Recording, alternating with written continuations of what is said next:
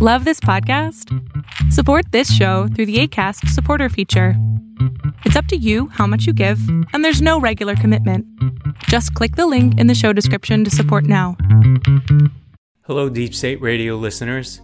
To celebrate the launch of our new login and feed management system, we are offering membership for just $5 per month or $50 per year. Members receive access to exclusive bonus content, an invitation to the DSR Slack community, an ad free listening experience, a nightly newsletter version of the DSR Daily Brief podcast, and more. To take advantage of this offer, please visit thedsrnetwork.com slash buy. There is no need to enter a promo code. That's thedsrnetwork.com slash buy. Thank you very much.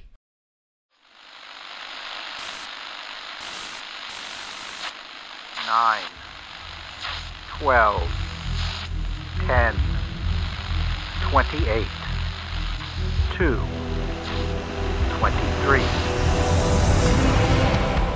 This is Deep State Radio, coming to you direct from our super secret studio in the third sub basement of the Ministry of Snark in Washington, D.C., and from other undisclosed locations across America and around the world.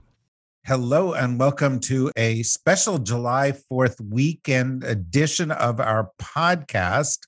I'm extremely delighted to welcome not only Dr. Kavita Patel, who is always here at this time of the week, former guru in the Obama White House, current practicing physician. How are you today, Kavita?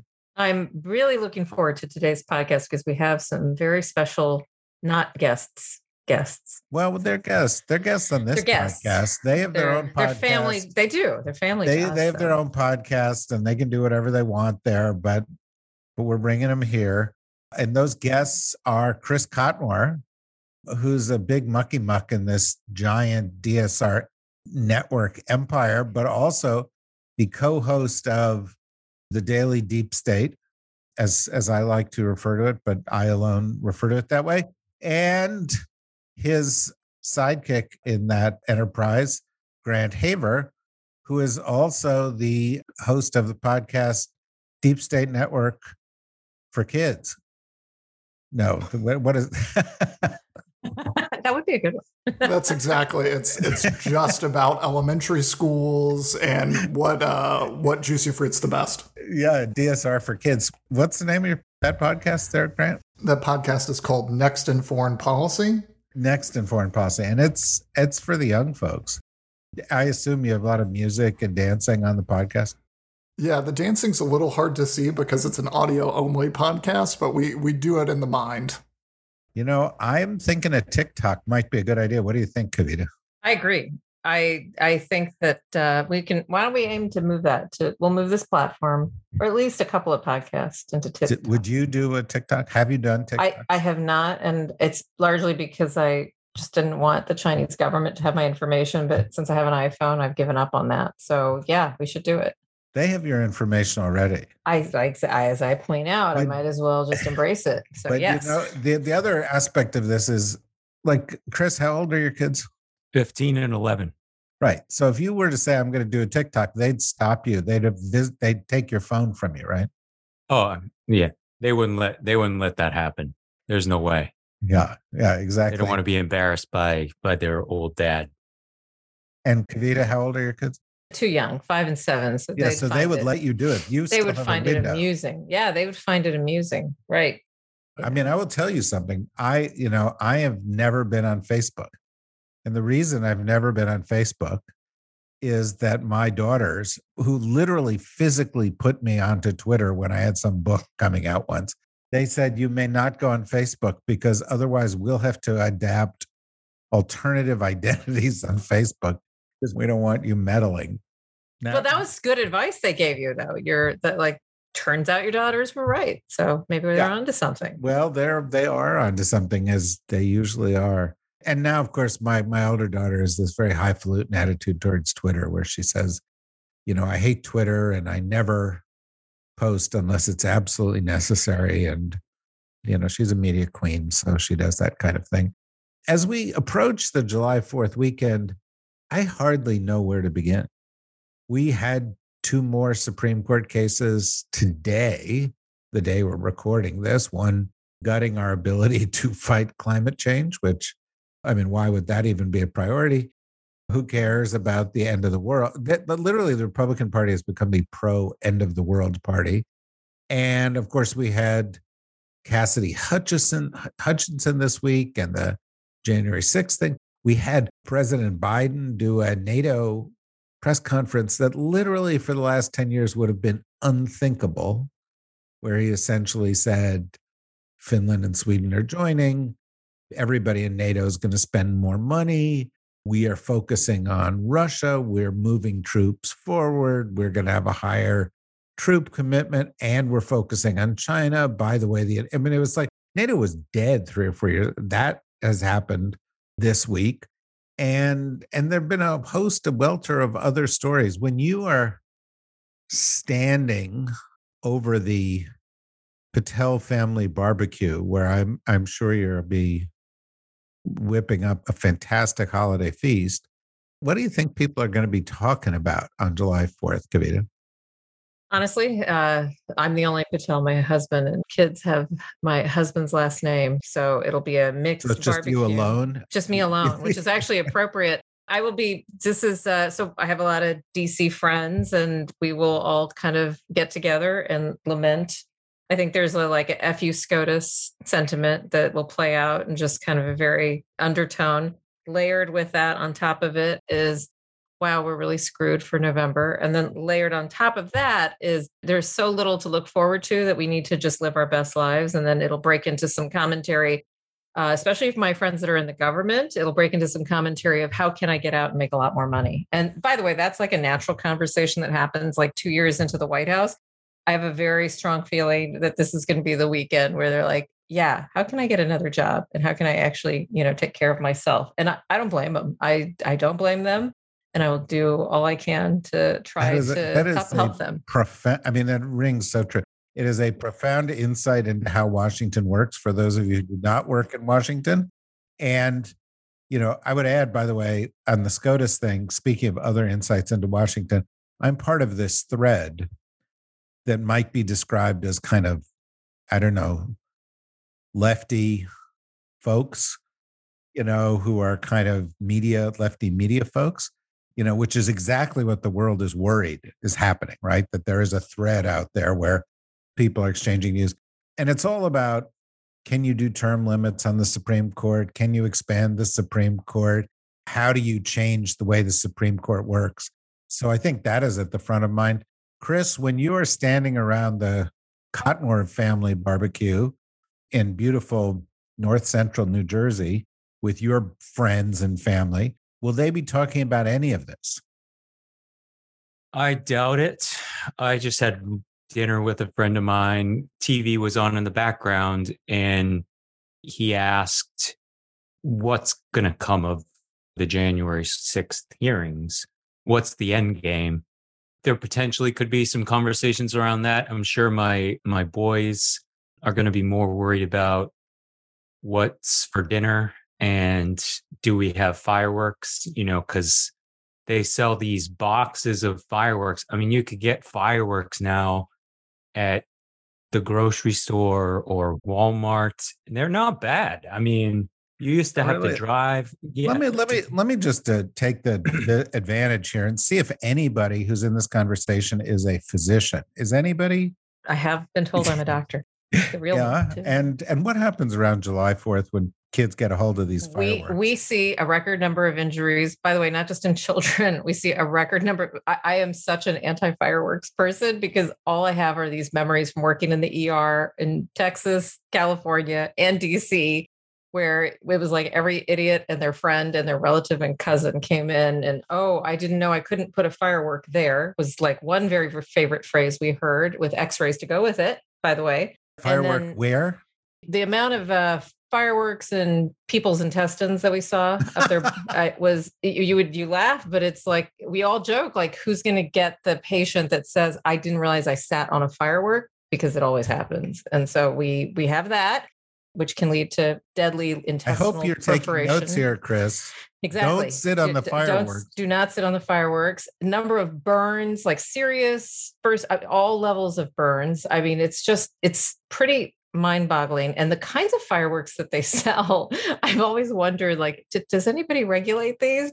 It is a hundred percent something I would avoid, Chris, if you could. Sparklers, fine, maybe.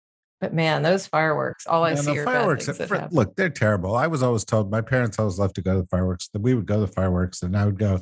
You know, these things are exploding, and I don't really want to be near the exploding things. And they were like, "Don't worry, nothing will happen to." you." And I was in a town not too far from where Chris lives when I was a little kid, and they launched the firework, and it exploded, and a giant piece of it fell from the sky onto me like a big chunk of a fireworks shell landed directly on me. And so, you know, I realized this is a terrible idea. Grant, when you're doing your show, Foreign Policy for Children, you really should probably do a public service announcement about this. Oh, yeah. I mean, the Supreme Court is just so interested in protecting people that I think definitely they're going to be banning fireworks next. Are you going to have a uh, barbecue? Uh, We'll go up to my in laws, and I think primarily our conversation is going to be about golf and the food. And but they're pretty tuned in, so it'll be all about the Supreme Court and what we can do, a la your Twitter thread. But I think something that people are are going to miss.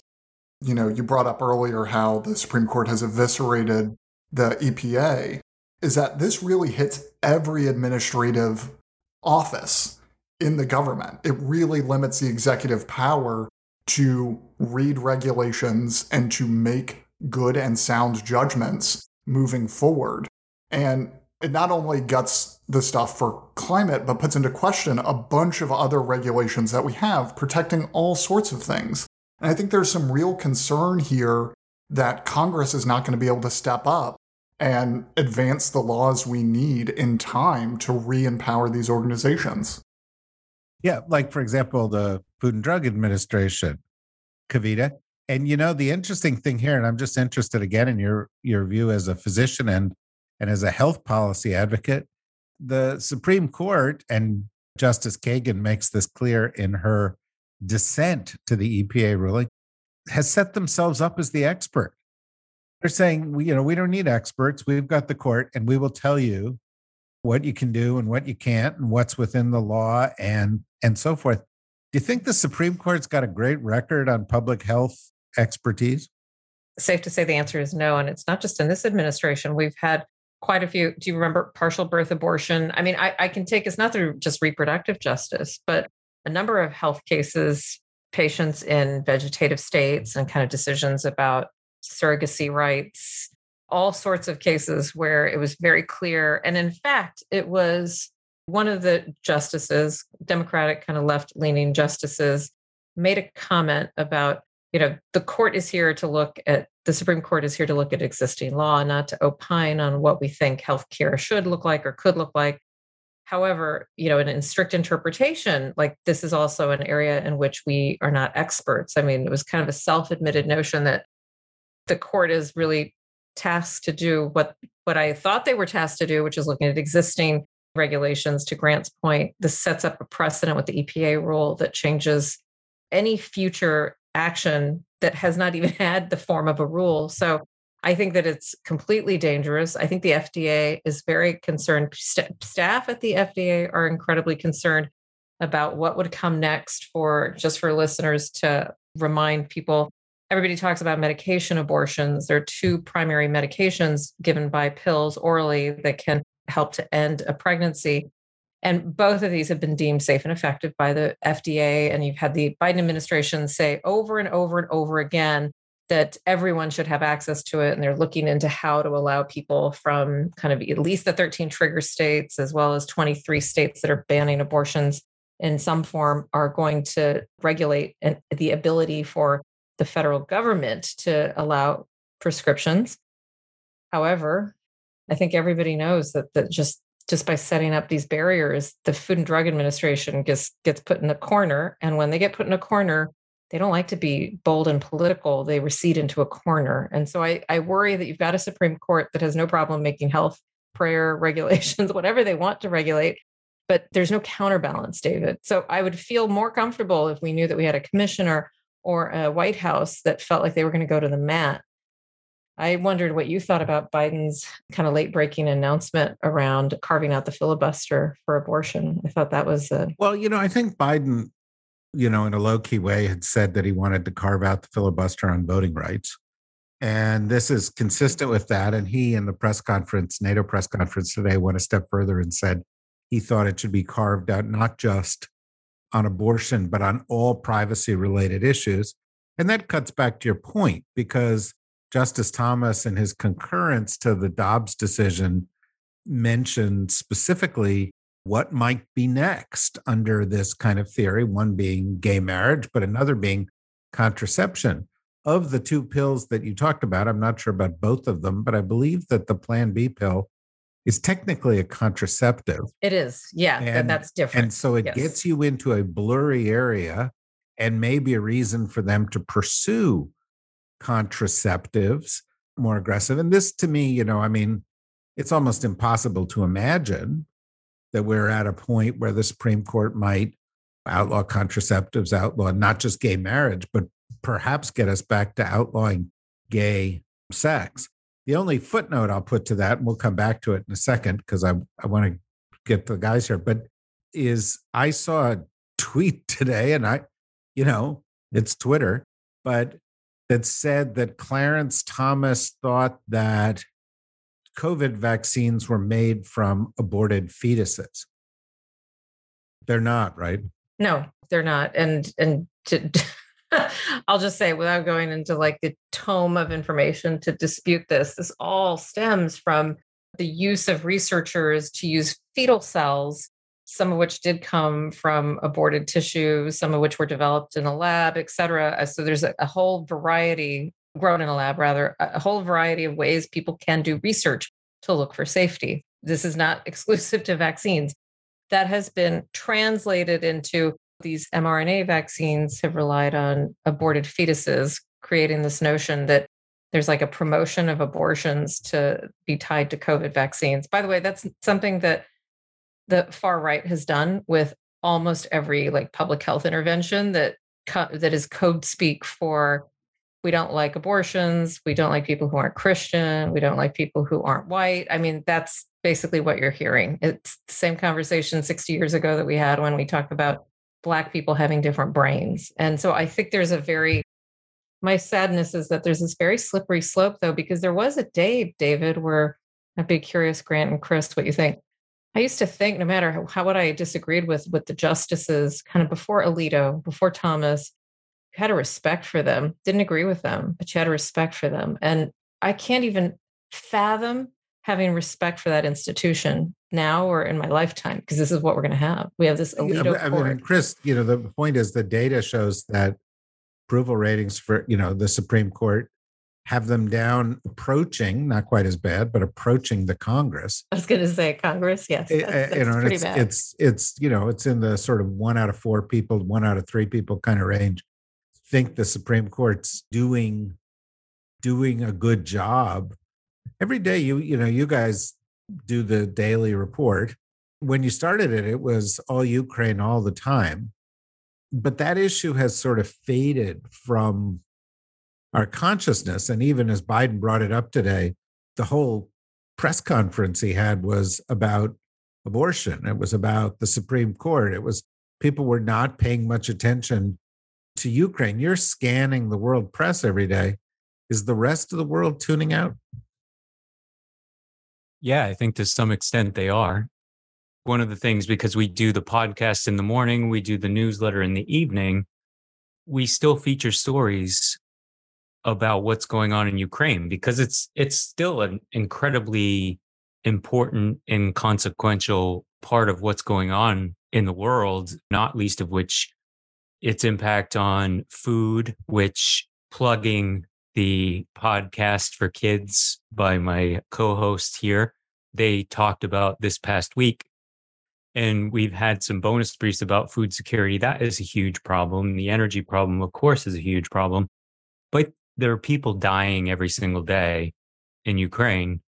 because Russia is attacking shopping malls. And it, it, it's a story that still needs to have attention. But I will say it's become challenging to find angles on this, specifically on the Ukraine story, to continue to report on when there's so much going on domestically with the Supreme Court and you know and I know we we we talked about this on Tuesday and in, in the podcast and and Norman Kavita in Words Matter today but uh Cassidy Hutchinson she's 20 25 year old woman who went in front of Congress and gave explosive testimony on what happened around the January 6th riots and you know, I'm struck by that. I, I think all of these stories obviously are important, but there, there's no question. Ukraine, we continue to have to pay attention to what's going on in Ukraine, and we do the best we can to find the stories, you know, around the news outlets that are covering it. Obviously, the New York Times and the Washington Post are still covering, but it's you know, it's all the same. I think you know, you got to kind of go to BBC and Al Jazeera to figure out, you know, like, well, what what's kind of really getting the heat around Ukraine. Grant, on your podcast, Foreign Policy for Zoomers, the, uh, the, you know, Cassidy Hutchinson's probably too young to have made it onto your radar. And yet, she, you know, there was a story today that people got kicked off of Air Force One because Meadows insisted she be on the plane. That when people wanted to reach the president, they couldn't call Meadows because he was sitting like a couch potato playing with his phone, obviously, since that's the, what we've seen. You know, they would call her. They would, you know, Cassidy Hutchinson was the assistant president of the United States at age 25. By the way, Chris, drive this point home to your kids. 10 years from now, they could be running the world. Grant, were you struck by the amount of power this this woman had quite quite a bit before she assumed even more by being the radical Trump White House person to tell the truth? I think honestly, I was struck more by the response by other people saying, like, oh, how young this person is. When you look at Congress, the average staffer in Congress is like 33. And that's the average, not even like the how lowest. Old, how old were you, Kavita, when you became a staffer? Oh, I was 30. I was 21. When I became a congressional press secretary, I was 21. Anyway, go ahead. Yeah, I was older because I went to medical school. okay, okay. But the, but but I'm a failure. I, but senior, what? no, no, no. But I came in as a deputy, like I came in as a committee staff director, and all my colleagues were about my age, but had done things since they were 25. And by the way, it's not unusual. There are many aides to very senior people. The difference here is that those senior people actually kind of had a filter and a brain. And here you have senior people who clearly were not only were they corrupt, but they actually had zero balls to uh, is nothing it's it's not stunning it's not stunning to me what mark meadows did it is stunning to watch like all these other kind of you know Mick Mulvaney, all these people like outraged. Give me a break. Come on. I mean, that's that's what's crazy. Anyway, Grant, I interrupted you. No, no, no. I, Kavita, you took the words right out of my mouth. I mean, I think it's a little shocking how the young people tend to run Washington secretly behind all the older people. Um, like when you look on TV, you always see someone over the age of 70 at the lectern, but then behind them are like a bunch of 30 year olds. But what's really shocking was that all of these older people who've been around Washington for years, you know, Mark Meadows isn't a newcomer. He's not someone who like Trump pulled along by his coattails. He'd been there for years. Yes, he's been a loon for many years, but he's been in Washington for years. And yet here he is, hiding behind his phone when Washington burns. It's insane to me that this woman who is so young, who was a newcomer to Washington, was someone who came in on Trump's coattails as someone who's on the far right, who we should not be like, ah, rah, rah, this is a, a great person. Obviously, you don't get high in the Trump White House if you have a ton of good policy ideas to begin with. But here she is doing the right thing. And I think that is shocking. She was an intern two years before she was in this job. But you know, Kavita, what struck me when I was listening to it about this particular aspect of it that nobody's written about, but I believe I've perceived it correctly, is that Meadows was sitting there kind of glumly because Trump said, Leave me alone. And he, he said, Do not bother me. I just won't, you know, I don't want to be dis- disturbed. And my sense was that Meadows was sort of doom scrolling there because he was waiting for Trump to tweet something, waiting for instructions from his higher power via the Twitterverse because he wasn't getting them from the office that was 10 yards down the hall.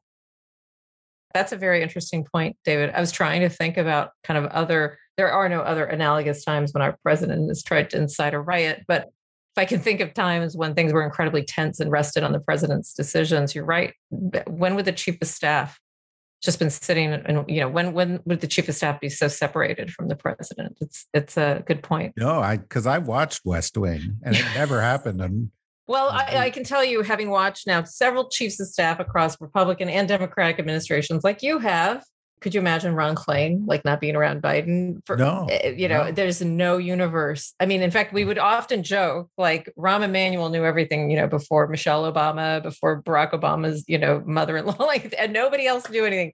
Rahm knew because that's that well, was and, his job. and that's and by the way, people said this about Cassidy Hutchinson. You know, I had a triumph yesterday such as it is for me. They're they're small victories, but I tweeted at Armando Iannucci, who is a great satirical mind, the mind behind the death of Stalin, Veep, some of these other things.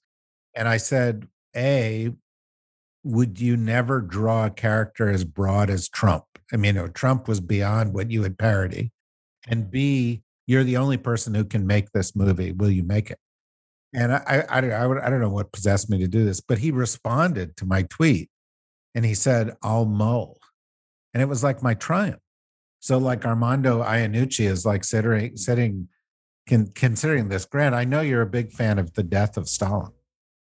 Yeah, I mean, I, I think it's a great movie and definitely one of the political satires of our our generation. I, I think I think what's hard to look at when you look back at the Trump administration, and I think there's a book coming out soon about how many good Republicans kept us on the rails a little bit. Really? What is that uh, book called, Grant? I believe it is called American Resistance. Wow. Wow, um, that's a great title. What is the subtitle? Do you know by any chance? Uh, you know, I'm having a hard time, but but David, I, I think I think you might if Do you, you know if the you author? dig in. If is you it how in the deep state saved the nation? Yeah, that sounds that sounds about right. Um, That wow. sounds right. Wow, that sounds like Who is the one of those- talented person that wrote that? yeah, it I sounds wanna like one of the bright young voices you should have on your podcast. Agree. Absolutely. Um, I, I think what's interesting when you look back is how buffoonish and foolish the people were who were running the country.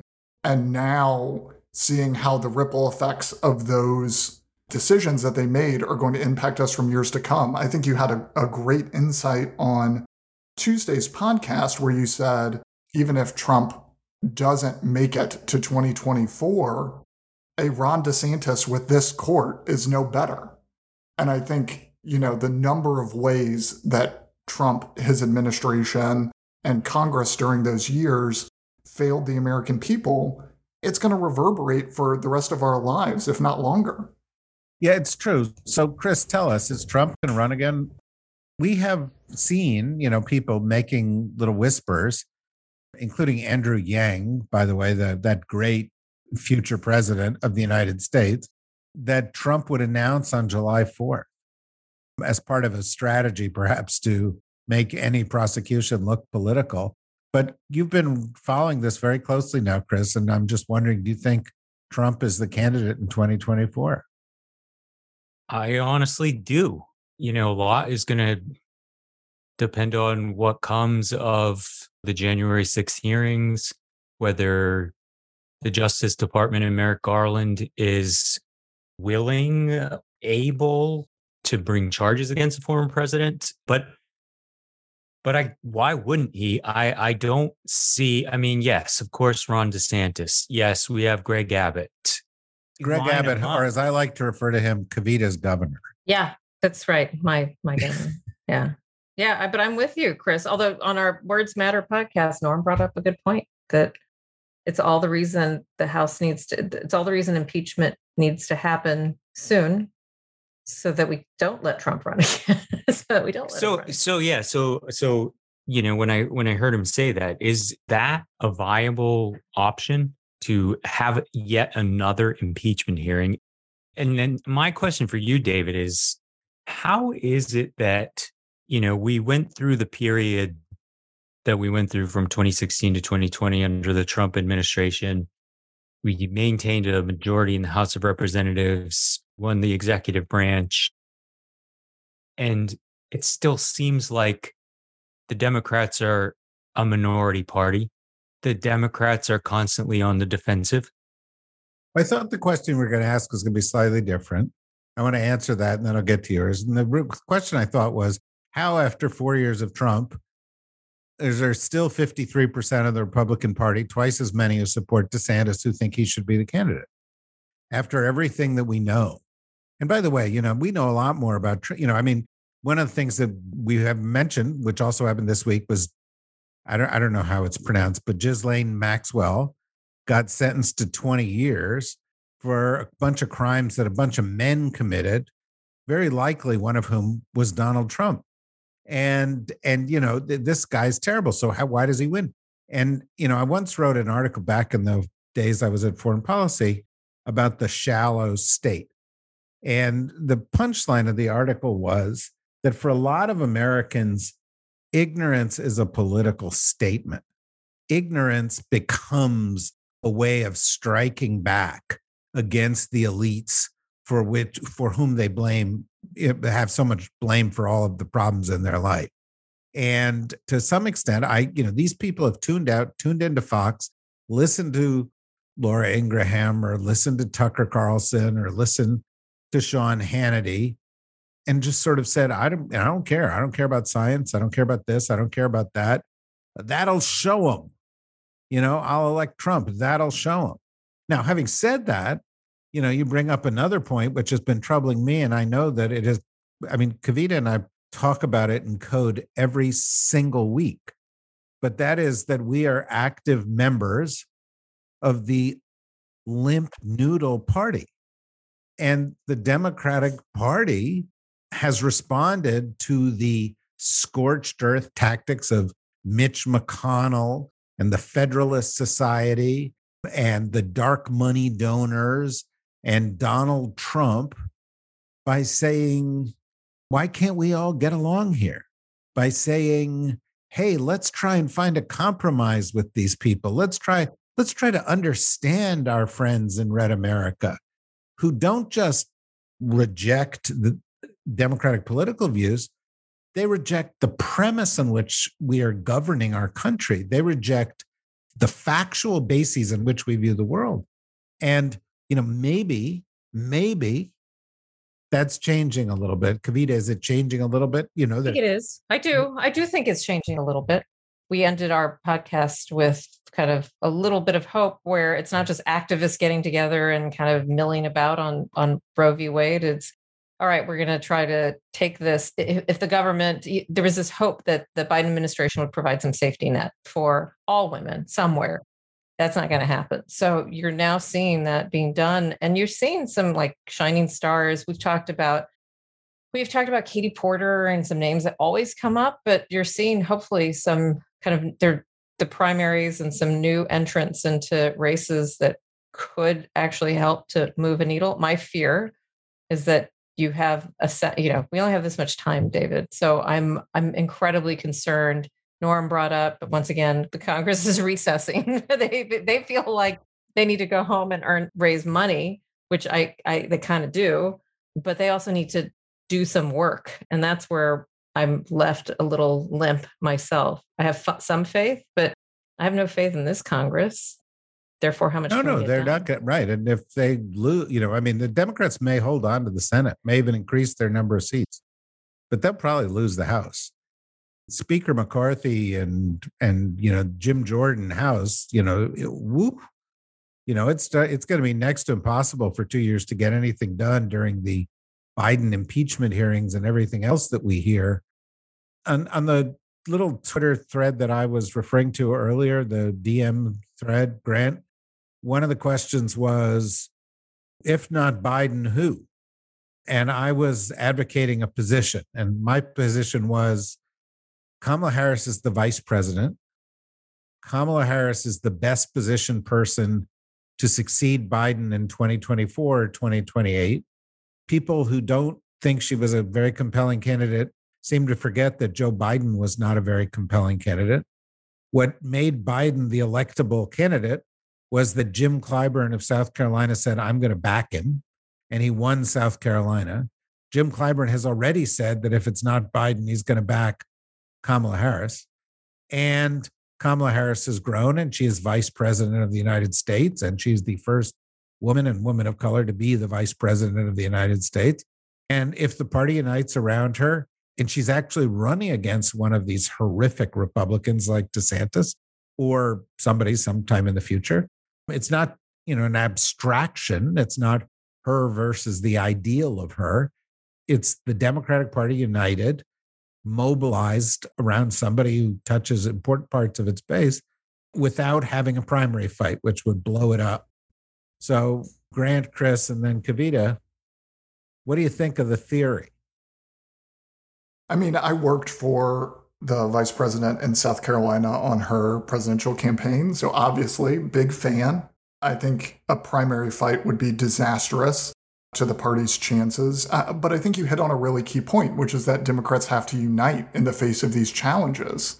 We have to act like our rhetoric is actually true.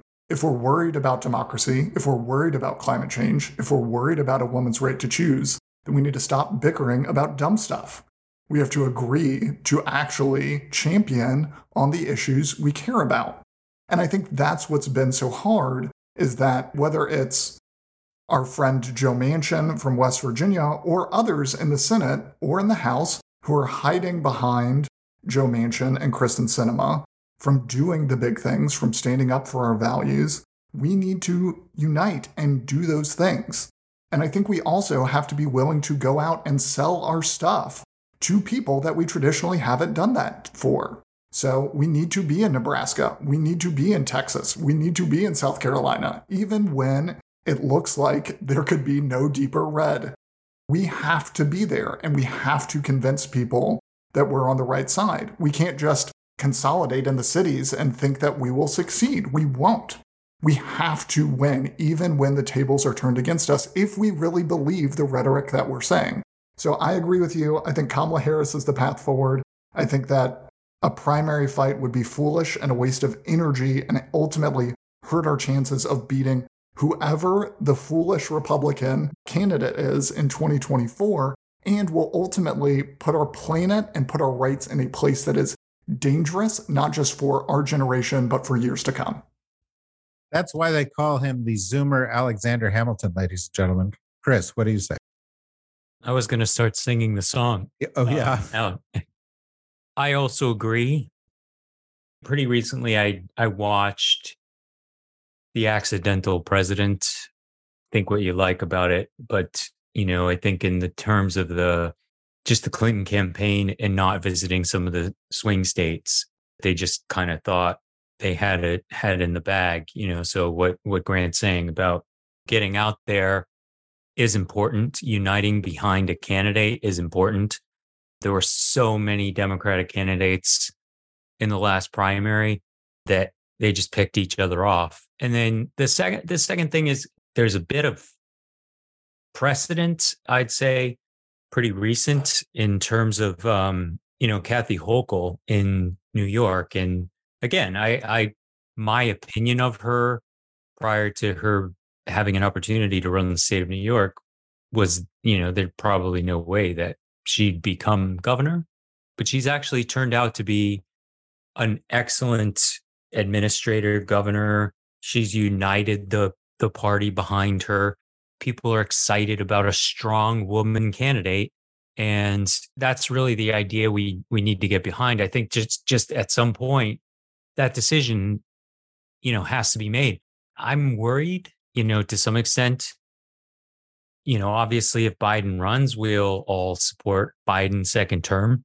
But we highlight all of all of the good, and you know, unfortunately for for us, we also have to deal with, though no fault of his, the economic situation that we're in. Regular Americans having to figure out healthcare, how they're going to fill their tank with gas, how sadly how abortions and contraception and, and all of that, you know, fit into fit into the mix. I think I think that would be a challenge. I think Kamala though is is a is a an excellent candidate if he decides not to run. Kavita. Grant and I have talked about how we've both worked, not me as formally as Grant on the campaign, but I did a lot of work on her healthcare issues, which were short lived since she didn't have as long of a campaign. I will say this David, when you first asked the question, I said, I know David, I know he thinks Kamala is the person. I don't think it is. And I had this whole rationale. And now I really do have to say that that whole rationale is kind of what I fell into this. I fell into this fallacy of what most people in DC do. Like, oh, she doesn't know who she is yet. She's not electable. She doesn't have the experience. And it remind honestly, it reminds me of 2006 when Barack Obama was going around against Hillary and trying to create support and endorsement from senior senators, including my former boss, Ted Kennedy. And it was amazing that same narrative, but it'll be that much worse for Harris because she's a woman. And so I think we do need to start doing exactly what you're doing, where we put down like a groundswell of support that she is the, she should be the next president, not could she, would she, maybe, should she she should be, she must be the next president. And why not start with that fact? she will be the next president and prediction instead of always doing what we do, where we micro dissect like all the reasons she can't. And then her, the inevitable opponents who have no business running against her, you know, no name House member from who cares what state and takes up all this time. Like, why don't we just get our act together? That's interesting. Uh, people behind the scenes might think, well, you know, this is David's like podcasting company, and what are these people going to do but agree with him? But first of all, I no, I wasn't going to agree with. Uh, no, well, that's the point. Is I know anybody who's listened to you and I in the podcast, you know, you disagree sometimes, and and you know, Grant and Chris and I, we disagree all the time. And uh, you know, I am firmly of the belief if Joe Biden is the candidate in 2024, as Grant says, we all line up and and support Joe Biden and I don't know what's going to happen between now and 2024. So it's impossible to guess. But I think, you know, fostering a lot of speculation about somebody else or, you know, the, the idea of the cleansing power of a vital, you know, primary campaign, this is just nonsense. And it's something to be avoided. So in 2024, 2028, um, you know, I do think that the vice president should be the person the party unites behind. And I reserve the right to change my judgment if something happens between now and then. But so far, so good. I do want to briefly, you know, draw attention to the fact that on our Tuesday podcast, I think it was Rosa Brooks made a point of saying that she's out in Wyoming now, where she spends some of her summers, and suggesting ways that people could support Liz Cheney. Liz, I don't agree with Liz Cheney on any issue politically, except that the United States should be a democracy and people should tell the truth and follow the law. As it happens, that's the defining issue of the moment. And the idea that somehow she would be defeated for doing the right thing would be devastating for the United States. And so I just want to reiterate the point that Rosa made, which is people should do what they can and provide some support for her, even if they disagree with her on everything else. Because this election is not about the price of gas.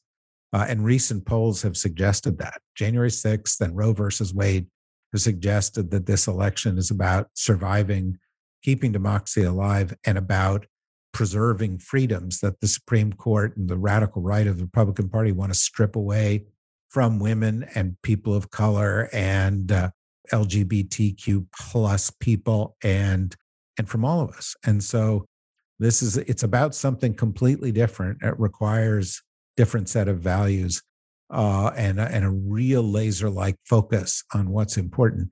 That's why, you know, we do all the podcasts that we do here.